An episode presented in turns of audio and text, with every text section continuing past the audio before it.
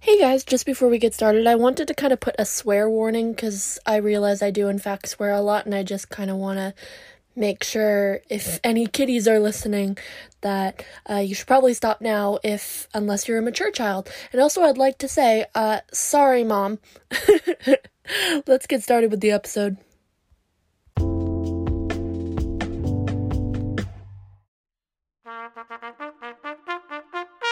Long may she reign, presented to you by Aidan Fitzgerald.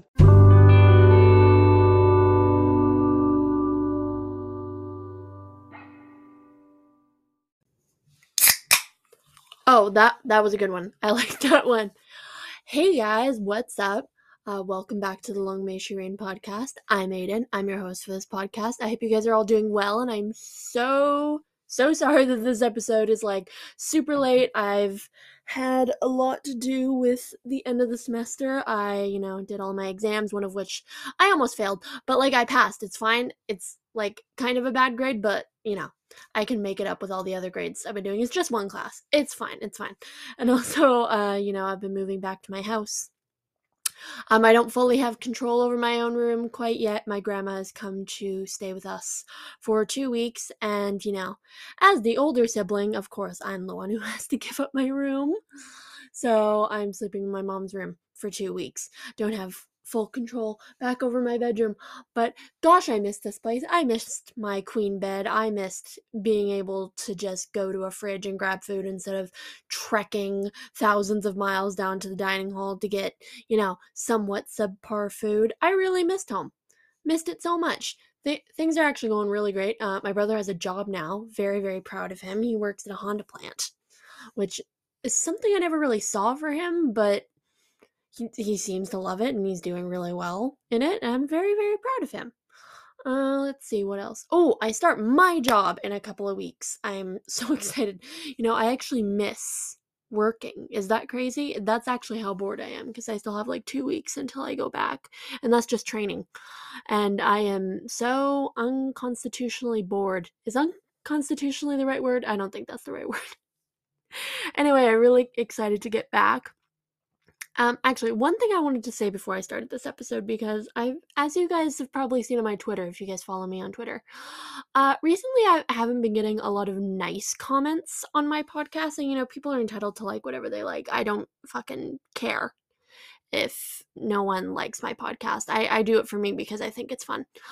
But I got one review about this show saying, I, I'm assuming it was from a parent uh, a mom most likely, saying that her daughter couldn't like concentrate on the content of the show because I swear too much and that she was using it for her homework. Warning, don't use me as a homework source. I am not a professional historian, at least not yet. I'm in the middle of getting a history degree.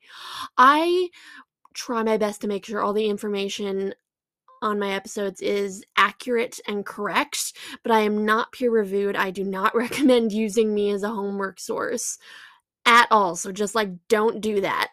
And also, I have a swear warning before this episode starts. Like if you didn't if you skipped that, that's on you. I put it up there so that people who don't like swearing don't have to listen to my show. Just saying. All right, enough about me. Enough about all that. Uh, today we are talking about Zabel the First, Queen of Armenia. Now, I had never ever heard of her. Now, usually what I do when I want to find new and interesting uh, queens to do episodes about, I usually like pick a country and then just like if they had a monarchy go through the list of monarchs and see what queens I can find and like how much content is out there about them. And when I was looking at Armenia which is a country I don't know a lot about I found Zabel uh, there's not a lot of information out there on her. So this is a very difficult episode to write but her life is still really interesting and I, I got to learn a lot about like the crusades and armenia as a country and i hope you guys are really excited to hear about it too. Let's get into it All right, so Queen Zabel, the first of Armenia, was likely born either on the 25th or 27th of January in the year 1216 in the Kingdom of Armenia Minor to King Leo I of Armenia and his second wife, Sibylla of Cyprus. Now, of course, with her being born in late January, she is an Aquarius, which is a rarity on this podcast. We don't, we haven't covered a lot of women who are Aquariuses. I think we've only ever had um, two women ever like 100% confirmed as Aquariuses, and I think that was uh, well, is it Elizabeth of York for sure. She's my favorite Aquarius, and uh, Alice Alice Roosevelt, right? Yeah. Now, one of the defining traits of Aquariuses is that they are forceful, which I think is uh, pretty accurate to Zabel. I, I, while we don't know much about Zabel personally, and I've had to like piece together her personality and life with like scraps, there are moments in her life where she kind of shows this kind of like really forceful personality and a lot of agency and this inklings of like a really strong woman despite the fact that she's not overly well known because she didn't do many meaningful things in her time in power. Now I'm hoping that this study of her in this episode will either change people's minds about her at the very least introduce the world to a little known medieval queen. But first, we need some historical context about what Zabel is being born into because trust me, it's crazy. I learned a lot about the Crusades and it is whack. All right, I'm not gonna lie. Studying the Kingdom of Armenia during the Crusades for this episode has been like tough on my brain because it's definitely a time period that's not easy to simplify. uh, there's just so much history and so much backstory that I need to explain to you guys for Zabel's situation, political situation makes sense. So I'm sorry if I mess anything up with my info. I am, in fact, trying my best at all times. All right. So, Zabel's family, the House of the Rubenids, were originally an important nobleman in the kingdom of Greater Armenia. However, as many Armenians did in the 11th century, uh, Reuben, the house's founder, was also forced to flee Greater Armenia after the Seljuk Turks and the Byzantine Empire either invaded or destabilized Armenia. Now, Armenia at the time was where Armenia is now. Um, but in the fleeing of Greater Armenia, Reuben fled to, uh, oh, I'm not going to be able to pronounce this right. Cilicia? C I L I C I A. Cilicia? That's probably not, not right. Anyway, uh, Cilicia is basically on the southern coast of Turkey, and it was under Reuben's leadership that the kingdom of Armenia Minor was built and was carried on by his des- descendants, such as Zabel. However, uh, Armenia Minor really got down to business as the Crusades happened, especially during the First, Second, and Third Crusades. Now, Armenia was like really down with the mostly Frankish people coming towards the east to, you know, reclaim the Holy Land and stuff. And Armenia Minor really embraced them by basically westernizing themselves, kind of like abandoning a lot of their like West Asian traditions. After all, uh, Armenia, I feel like a lot of people don't know this. Armenians are Christian and um, at the time were very anti-Islam. So it makes sense that Armenia would be like totally chill with helping the like Franks establish Crusader states like the Kingdom of Cyprus, uh, the Kingdom of Jerusalem, the Principality of Antioch, all in an effort to get back at the very people who had forced them to leave the Armenian homeland. Now, no one was more into westernizing Armenia than Zabel's dad, Leo I, and he basically like kind of set the precedent for what Armenia was going to be like for a while. Now, since we're talking about him, let's get to know Zabel's dad, Leo. Now, Zabel's dad, Leo I, is, is considered either either the first or the second king of Armenia, which is like a whole complicated distinction because technically his grandfather claimed the title of king of Armenia, uh, but like Leo actually got like permission from the Pope to call himself that, which kind of like makes it more legal and like religious in like the world's eyes. But for like sanity's sake, let's consider Zabel's dad Leo the first proper king of Armenia. Now, during his reign, Leo established Armenia as an incredibly powerful kingdom on par with many of the big European powers like France and England, and was a massive help to those two powers during the Third Crusade. He provided English forces with guides, pack animals, provisions, as well as including his own armies in several battles.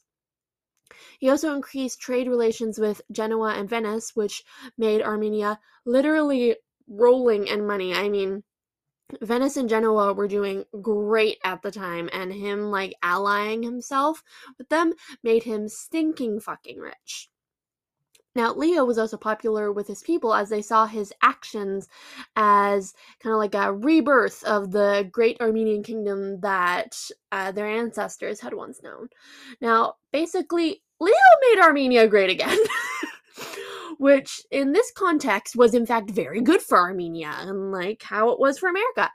Um Now, you would expect that since Zabel's dad was a totally awesome ruler, that she would have had very few problems other than the fact that she was, you know, a woman trying to rule the country one day. Well, uh, check the timestamp, kids. We are very far from done. because even though Leo had done a good job as king, he failed in one major area, and that was the line of succession.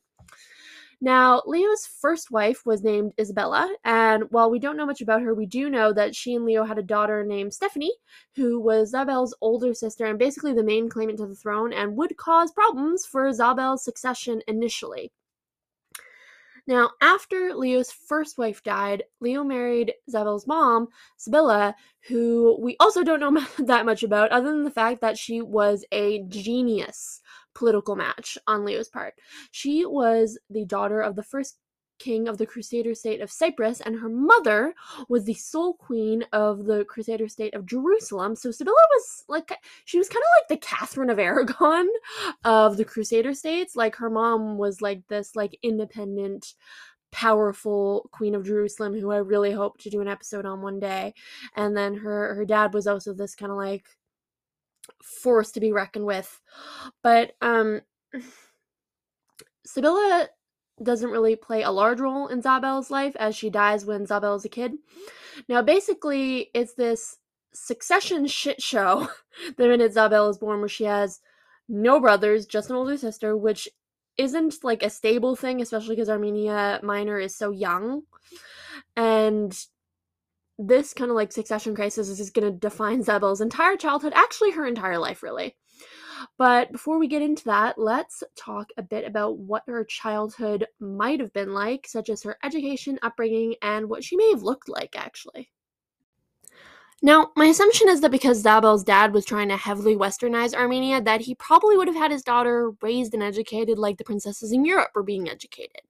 So I'd like to assume that she was taught, you know, all the typical things princesses in Europe were being taught, like singing, dancing, needlework, and also since she like signed things like we have Zabel's signature, I assume that she had some ability to read and write. Although she could have had like a scribe to like sign things for her if she couldn't do that, but she might have been able to read and write. She also could have reasonably spoken other languages like uh, Latin, French, um, and Armenian, which I recently learned is like an actual language and is actually a really cool language. And she probably also would have had uh, religious instruction. I believe Armenians are generally Orthodox Christians. I'm not really sure on that, but she probably would have had a pretty intense uh, Orthodox Christian religious education. Now, Zabel also would have grown up in absolute freaking luxury with a governess, to raise her and access to the best food and clothes that her dad could buy her. However, I assume Zabel's childhood was also like really lonely. I mean, her older sister Stephanie was like married off when Zabel was like really little, like I think like three or two or something like that. Uh, not to mention, Stephanie didn't really like Zabel for like a couple of reasons, which we'll discuss in a second. Now, Zabel's dad was also off being like an A plus king, and her mom died when she was like three. So for most of her childhood, she was probably spending most of her time with people who were paid to raise her, which is really sad. but it's also like really on theme with about like how her life is about to go, like being this like sad child queen. Now, as for what she looked like, we don't have any contemporary portraits or art of her other than coins that she had minted, which, you know, don't really tell us a lot about her. I mean, a ruler can shape themselves to look any way they want on coinage. I mean, just look at Cleopatra. But what might help us a little bit is looking at her ancestry. Now, her dad's side, for the most part, is filled with ethnic Armenians marrying more Armenians until the Crusaders come in and start setting up powerful Crusader states. Now, many of the women from these families started marrying into established kingdoms, so Zabel has a decent amount of French Crusader ancestry from her mom's side. Now, reasonably, she could have come out looking, you know, more French with Western European features like being uh, pale, having light eyes, light hair, stuff like that. Uh, but who knows? Maybe her dad's genes were stronger. She could have come out looking really West Asian with dark hair, uh, tan skin, dark eyes, kind of like Kim Kardashian. She's half Armenian. Maybe she looked like that.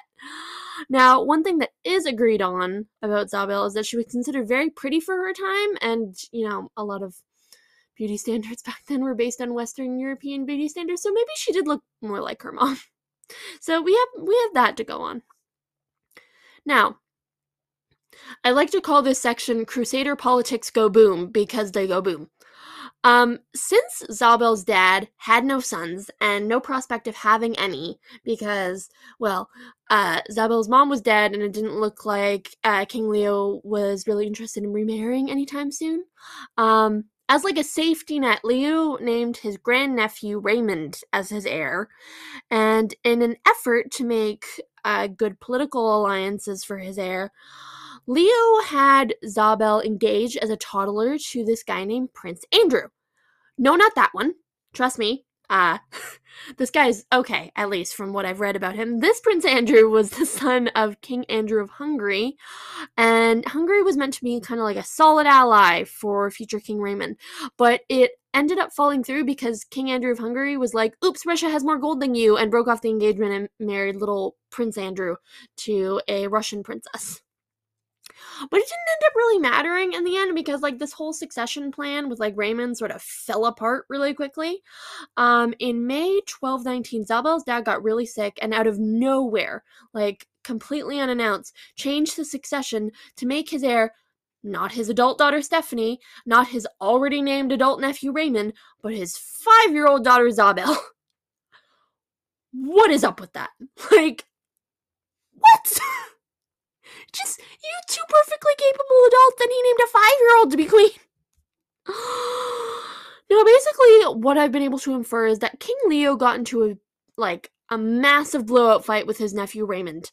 And like like just before he got sick. So he decided it was not a good idea to let him be king.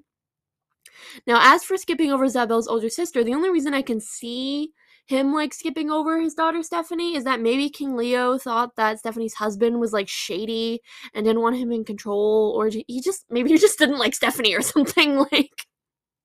Either way, sucks for Stephanie.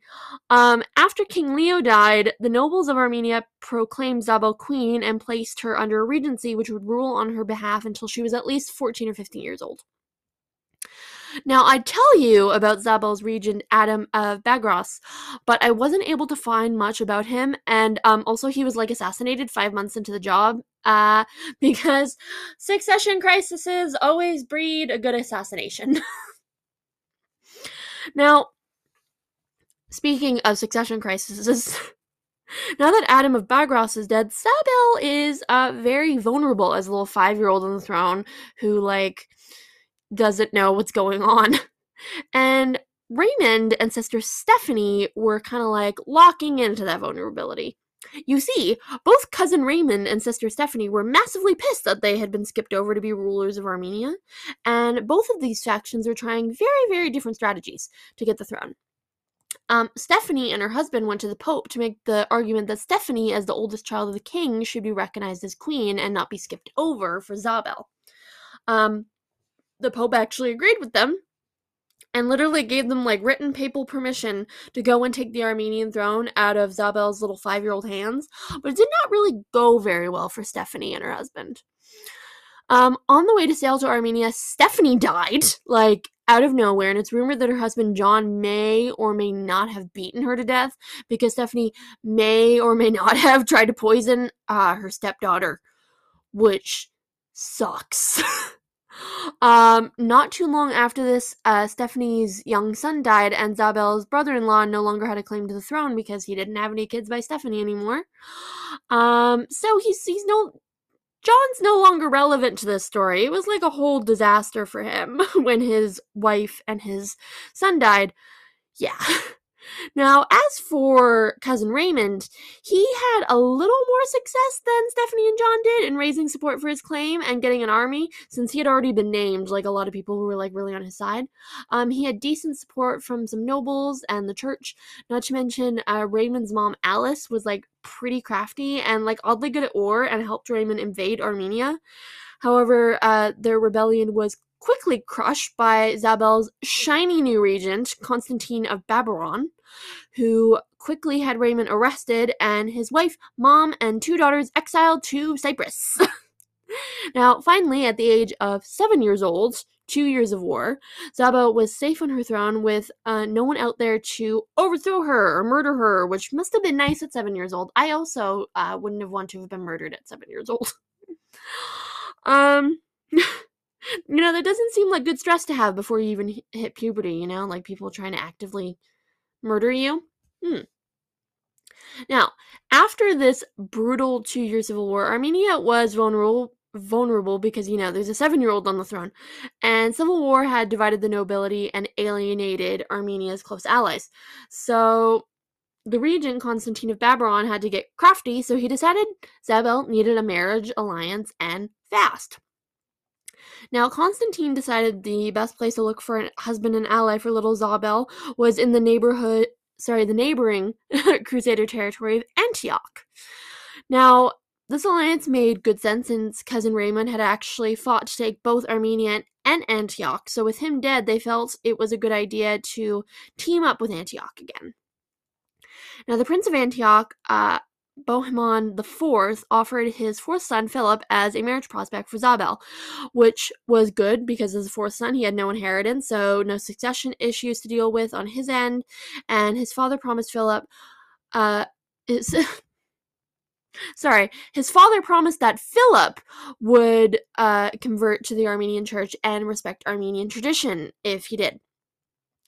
Now, Philip arrived in Armenia in the summer of 1222, and before the wedding, he swore an oath to uphold Armenian tradition. Now, in 1222, Zabel had just turned seven years old, while Philip was about 26 or something like that, which is but at the very least, uh, Philip wasn't even allowed to look funny in Zabel's direction until she was like 15, so I'm glad they protected her from that for, till at least she was like in her mid teens. Um, now we don't have any descriptions of their wedding, but I still thought it might be fun to discuss some like traditions and customs of Armenian weddings because I don't know if we're ever gonna get the chance to talk about Armenia again because like there's not a lot of women that I have on my giant master list of uh, episode ideas that like are from Armenia. So let's discuss Armenian wedding traditions. Now, Zabel likely would have had a dress made out of red silk and a belt that could be purple or red with the words "For the joy of what will be worn" with her name on it. Uh, she also probably would have worn a chain with pearls and a headdress or a crown with coins on it that would clink and scare away bad spirits, which I think is really cool. Uh, Philip probably would have worn an embroidered green suit that, and they would have been married by tying three ribbons of red, white, and green around their hands uh, by an Armenian priest.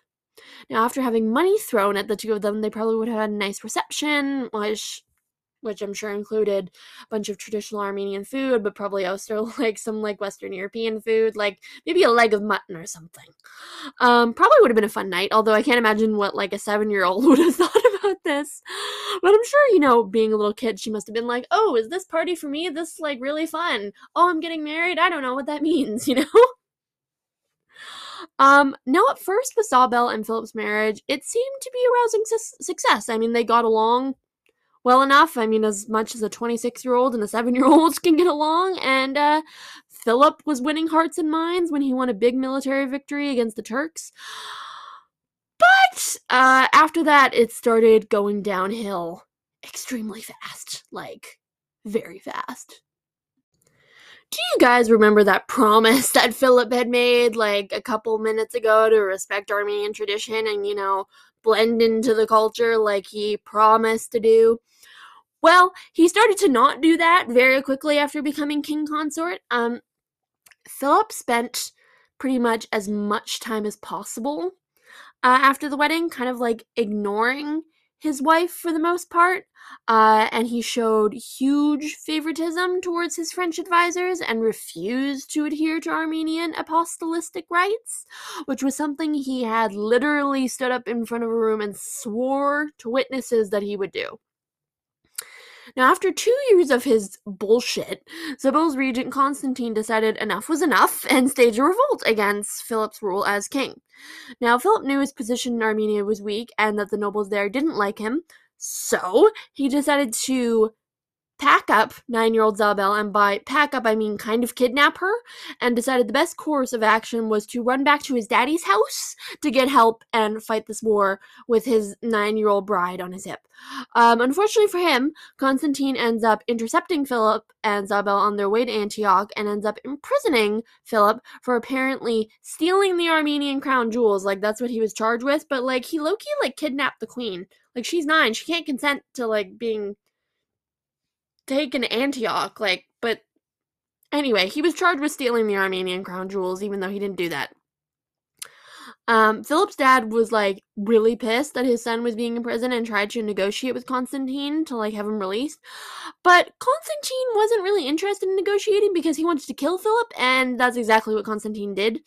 Um, officially, Philip died in prison, but he was almost definitely poisoned, which almost caused an international incident with Philip's dad. But luckily, one of uh, Antioch's prime allies uh, in the war switched sides before Antioch could even make a move. So Antioch backed off, and the whole thing just kind of like fell off. But Zabel's regent Constantine wasn't done scheming quite yet. you know, I'm actually curious what Zabel thought about the whole thing. Like, imagine you're like married to a guy for two years from seven to nine, and like he low key kidnaps you, and then he just like dies in prison, but like he was actually poisoned. Like, that's a lot to go through at nine shit. Anyway, um, Zabel knew at nine years old that she was kind of like in a bad predicament now that she was free to be married. And she was worried that Constantine might have her married to someone like worse than Philip. So she, at like nine or ten years old, was like, I'm gonna peace out. And she fled to this castle called Silly Flick. Silly Flick Castle? It's spelt weird. It's spelled S I L I F K E. How would you even pronounce that? I have no idea. She fled to a castle. It was a stronghold where like a Catholic military order, kind of like the Knights Templar based their operations, and she she declared sanctuary because she did not want to get married again. Very, very Elizabeth Woodville of her. Except she doesn't declare sanctuary twice. It's only once. And Zabel was like, I'm not moving. You can't freaking marry me off again. I am an independent 10 year old. Uh, but this was not flying with Constantine, and he was like not about to lose like this argument to a 10 year old girl. So he tried to siege the castle, and when that didn't work, he tried talking to the knights protecting her, who, uh, rather than like immediately handing her over because you know she she she declared sanctuary they were a religious order they couldn't like hand her over uh they kind of like found a loophole in being able to give her over. They sold the castle to constantine with her in it.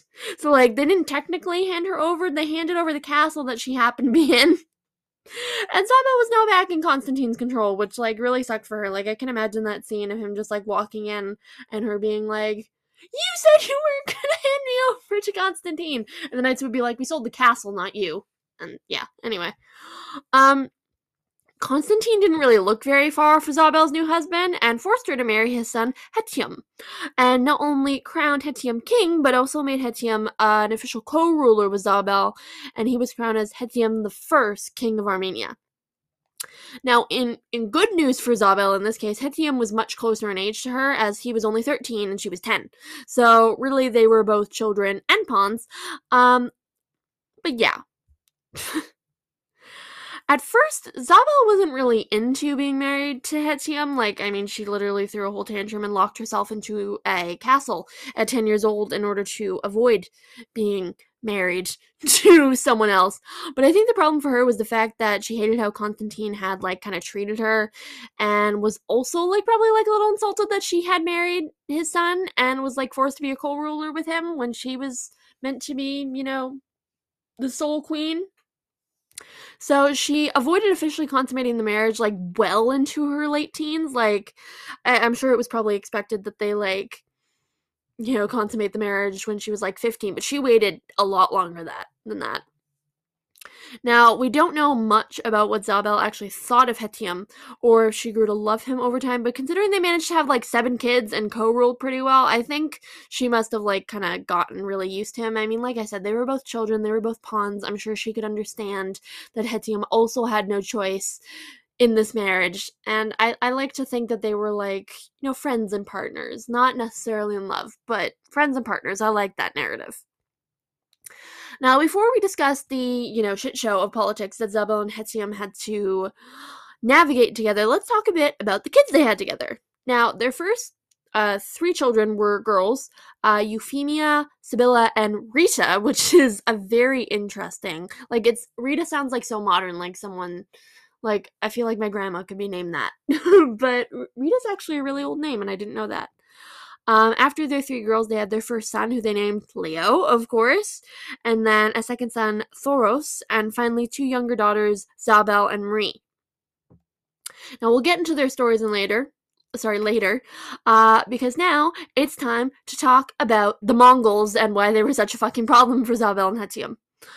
Um, now, when the Mongol commander Baiju attacked the Sultanate of Rum, uh, the Sultan of Rum called on Hethum and Zabel to come to his aid because they were allies, and I believe they were neighbors. I think the Sultanate of Rum was like right next to them. Now, Hethum didn't think it was wise to anger the Mongols, and he ended up being right when the Mongol army like crushed the Sultanate of Rum. And like many places that didn't want to be conquered, Armenia kind of became like a vassal state of the Mongols. Uh, this happened to many uh, Middle Eastern kingdoms and Crusader states. This actually happened to uh, King Tamar's daughter, uh, who was forced to submit to Mongol rule whether she wanted to or not. And it was probably the same situation with Zabel and Hethum. Um, the support, well, Armenian support of the Mongols would continue well after Zabel died and would eventually lead to uh, one of her sons dying and the other one spending several years as a prisoner of war. Now, even though Zabel is thought to have been a very passive uh, in co-ruling with Hethum, uh, with like Constantine supervising. There's actually a decent amount of evidence she made a lot of decisions and was like a real queen and co-ruler. Uh, Zabel co-signed many laws, um, ordered many bits of charity. She built religious centers, um, as religion was apparently super important to her. But other than that, we don't really know much about her as a ruler. But I like to think that she was a little more, um, oh, what's the word? Forward in control than we like to think she was. I mean, just because she wasn't out like leading armies like Isabel of Castile doesn't mean she wasn't super involved in the kingdom. I like to think she was. Now, uh, sometime in the year 1252, Zabel died kind of unexpectedly in, in her mid 30s too. She was very young. She she wasn't even 40, but we're like not really sure how she died. Maybe she caught like a sickness because this is the 13th century, or got an infection because this is the 13th century. Um, we just we just don't know why she died. But we do have uh, a description of her death by a chronicler of the time, which I am going to eloquently read to you. The queen being near the end of her life and staying in a place called Ked, she heard a voice from heaven crying aloud, Come, my dove, come, my love, the end is thy near. She felt joyful in this happy vision, imparted it to the bystanders, and died in the Lord her body, was brought to the grave by a large assembly of the priesthood and laid in the consecrated earth. That's so nice. I like that. That's such a pretty description of her death. I wonder if like she did actually say she like saw someone calling her towards heaven. I wonder if she like thought of like her parents cuz she seemed to like really like her parents. That's sweet. I'm sad that she died in her mid 30s. That's so sad. Anyway, she was buried in the monastery of Trazag, and her husband eventually abdicated uh, 20 years later in favor of their oldest son, Leo, and became like a monk, but like died a few months later, so like he didn't really need to, to abdicate. Like his, he died like five months after his abdication. Anyway. Before we get into Zabel's uh, legacy, let's talk briefly about her children and what happened to them. Now, her oldest child and daughter, uh, Euphemia, was married to Julian of Sidon, who was like a disaster of a husband for her, but that's like another story. Maybe we get into Euphemia one of these days. I think there might be enough to actually do a full episode on her. Anyway, Euphemia did not have fun. Um, Zabel's daughter Sibylla married into the royal family of Antioch and spent many years as a regent in Antioch and was a force to be reckoned with in politics, which I like to think that uh, Sibylla got that from her mom. Um, Zabel's daughter Rita married a nobleman and didn't really do much with her life, but that's fine. I'm glad she had an unremarkable life. Um, Zabel's son Leo succeeded to the throne, and much like his parents and his grandfather, his rule was quite good. He did a good job. Uh, he was a fantastic military leader who made the country rich and powerful. But uh, it would be Leo's sons that caused a lot of problems for the country as they fought amongst themselves over the throne before Leo was even cold in the ground. Um, Zabel's second son, Thoros, died tragically in battle against the Mongol army in his 20s. Um, her daughter, Zabel, died unmarried in her 20s, and Zabel's youngest daughter, Marie, would end up marrying a nobleman from Cyprus and had a very unremarkable life, which I love for her. You know, good for Rita and Marie having nothing bad ever happen to them. good, good for them. All right, uh, getting into legacy. Now, even though Zabel didn't exercise much power and was thrown into like the political playing board before she could like even talk. I think if you read between the lines, you really get the sense that Zabel kind of like matured from this like scared little girl caught in politics to a powerful young queen who ruled well and ensured a smooth succession and dealt with all the politics going on, on around her the best that she could.